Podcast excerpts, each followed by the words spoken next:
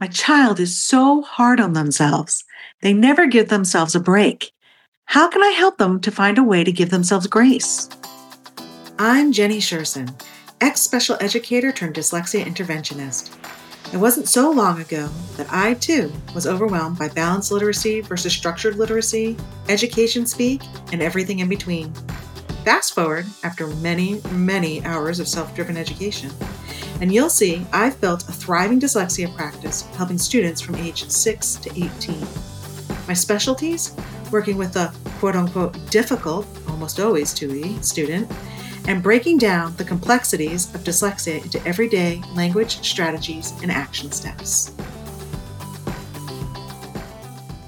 This was not what I was originally going to talk about this week, but recently I was out of the office for a family matter. During those two weeks, I constantly had to keep reminding myself to give myself some grace. I had, and still do, a to do list a mile long to prep for our upcoming Navigating Dyslexia Masterclass and the opening of our Untangling Dyslexia course.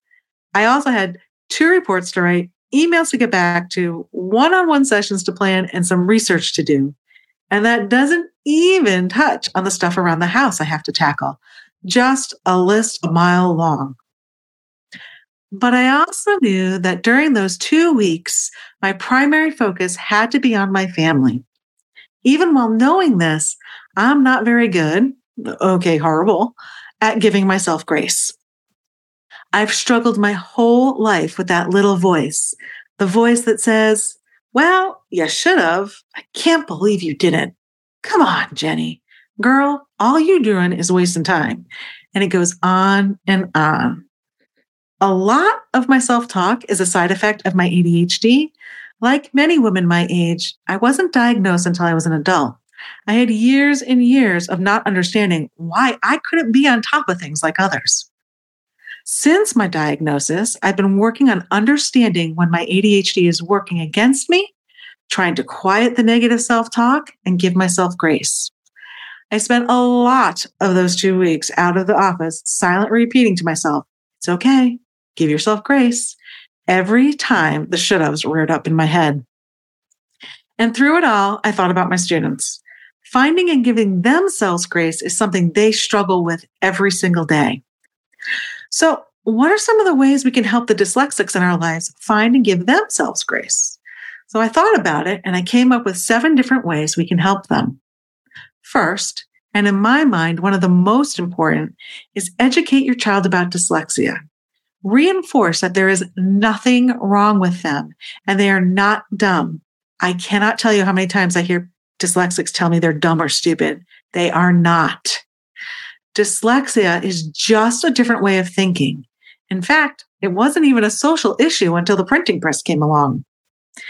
Getting my ADHD diagnosis and understanding it was a relief. So many things fell into place. And because I now understood my brain better, I could begin finding ways to work more effectively in my own life. Sometimes the ability to hyper focus is your friend. But I was also mad, mad that I didn't find out until I was an adult and feeling like so much time had been wasted. I wished I had found out when I was younger and couldn't help but think, what could I have accomplished if only I had known? Knowing there is nothing wrong with them, that they are not dumb or stupid, their brain just works differently is something every dyslexic needs to hear. They need to have an understanding of how their brain works. Second, keep a line of communication open with your child. Encourage them to talk about their struggles and feelings and reinforce that you are there to support them. Third, focus on their strengths, not their weaknesses. This might sound odd to some, Yes, of course, find ways to help them learn to read and communicate. But your child is more than their dyslexia. Highlight their strengths. Find ways for them to take part in the activities that they love and are really good at, and point out the ways they can do something you can't, or even better than you can. Fourth, set realistic expectations.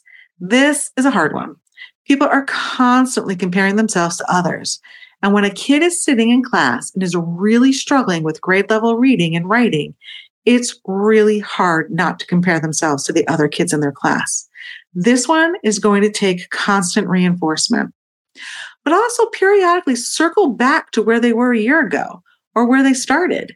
Most of us forget how much progress we've made until we take a moment to look back. Fifth, don't just focus on the results or grades. Focus on and praise the effort. When working with a new student, I frequently tell them I don't care if they get it right or wrong, as long as they try. It's more important to me to give them a safe place to make the mistakes while still putting the effort into moving forward. Which brings me to six normalize mistakes. Mistakes are just part of the learning process.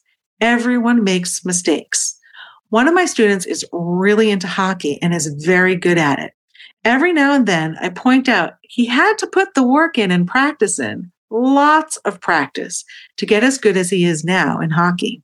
I point out that to get to where he is now, he made a ton of mistakes along the way. And that reading is the same thing. Mistakes are going to be made. Just keep moving forward. And finally, seven, model self compassion.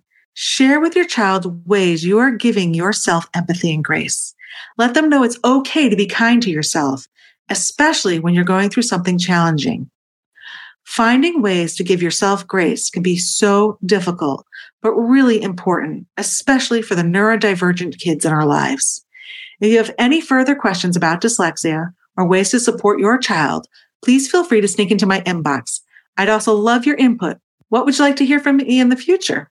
Is there a topic I haven't covered yet you really want to learn more about? Or do you have a pressing need and you're really not sure how to handle it or move forward? Send me a DM on Instagram or drop me an email at jennie at literacyuntangled.com. That's J E N N I E at literacyuntangled.com. I can't wait to hear from you. Until next time, bye bye. I hope you enjoyed this episode of Literacy Untangled. If you loved this episode as much as I did, head on over and rate and subscribe so you never miss an episode. If you want to continue the conversation or share your takeaways, head on over to our Instagram at Literacy Untangled and comment on your favorite part. I can't wait to hang out with you again soon. Bye.